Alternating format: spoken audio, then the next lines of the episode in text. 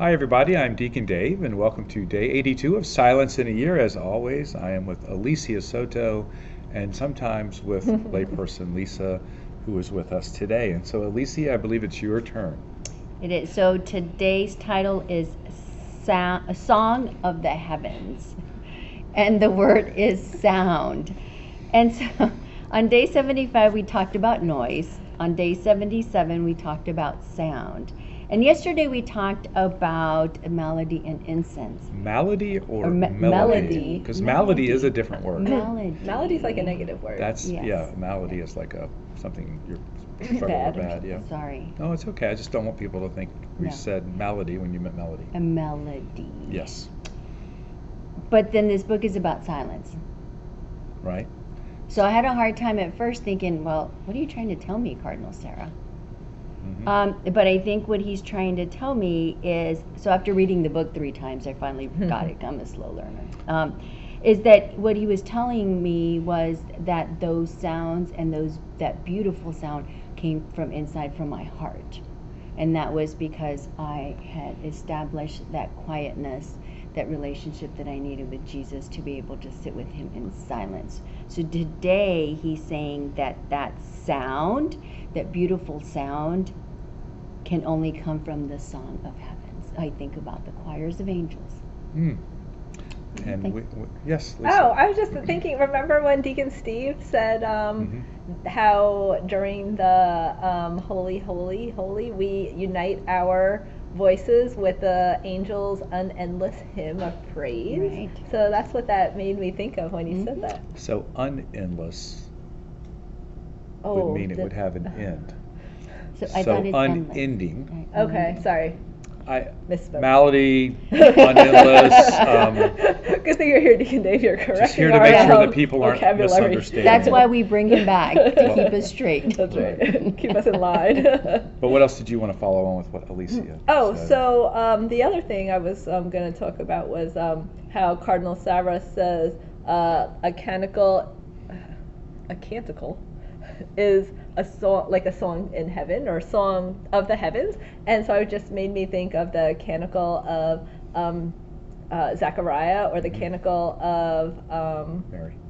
Mary and the canticle of What's the one for night? Simeon. Yeah, there's Simeon. Canticle of Simeon. Yeah, yeah. mhm. So, and how those are just incorporated into the liturgy the hours. And we, uh, Deacon David looked up canticles definition, and it was what a chant. A hymn or chant of the Yeah. church, Yeah. right?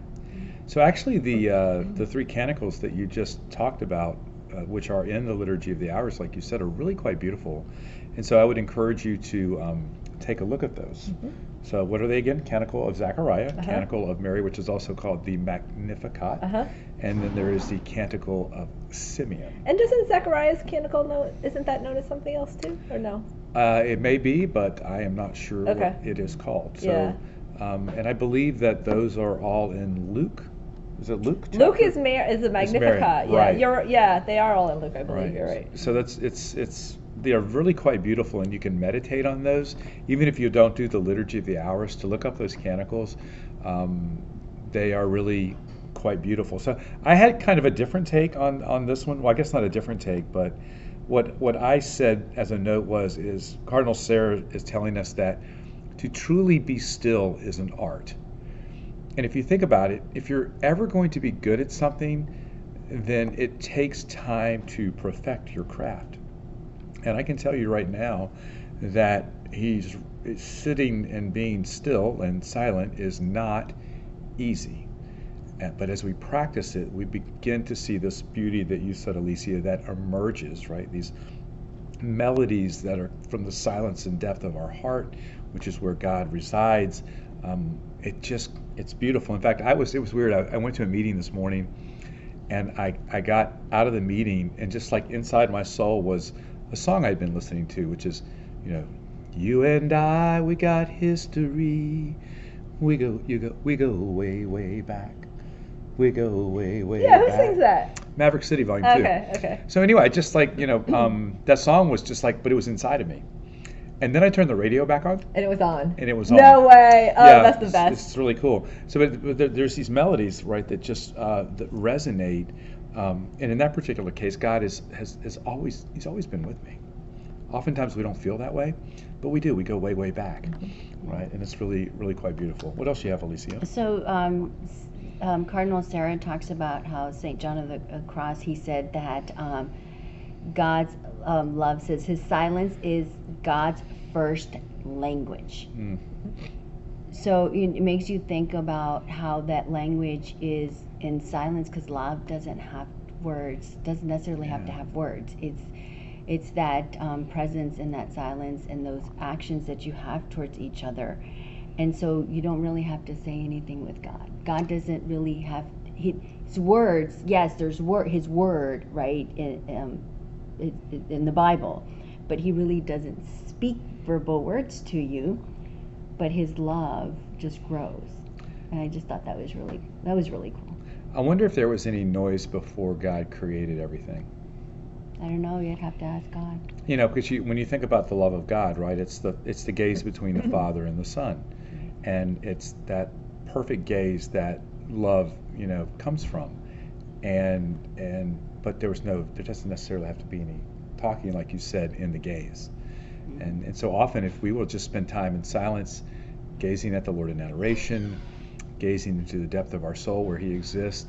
Uh, maybe even just sitting with someone else quietly who you love, like your spouse or a really good friend, and just gazing at, you know, the beauty of, of, of the Jesus that exists in that person. These are all ways that we can um, draw ourselves into deeper relationship with God. Any any final thoughts from you, Lisa? Yeah, I thought that was beautiful. Good. Alicia, you want to close us in prayer? Do we want to take away? Yeah. we forgot one last time. Yes. So, do you need training in um, sitting still and being silent? And if you do, start going to school now. If you need help with that, you can reach out to Alicia or Lisa. I'm not available. I'm just kidding. But yeah, really, practice being silent, and it can be anywhere, at any time, to just be quiet, to be still, and to know that He is God. Uh, because we have to practice it in order to be able to um, get better at doing it. Now, would you like to close this in prayer? Sure. Sure. In the name of the Father and the Son and the Holy Spirit. Amen. Spirit. Good and gracious God, um, we thank you for the love that you pour out to us in the silence of our hearts. Um, teach us, Lord, to focus on your love language. Um, teach us that words are not words, but our actions and the focus that we have on you, and that you are that love that comes from the Father and the Son and pours out to us um, through the Holy Spirit, dear God. And that we never forget that no matter where we are, that love of yours lives in our hearts always. Um, and we ask all of this in your name. Amen. Amen. May Almighty God bless you in the name of the Father, and of the Son, and of the Holy Spirit. Amen. See you next time. Bye.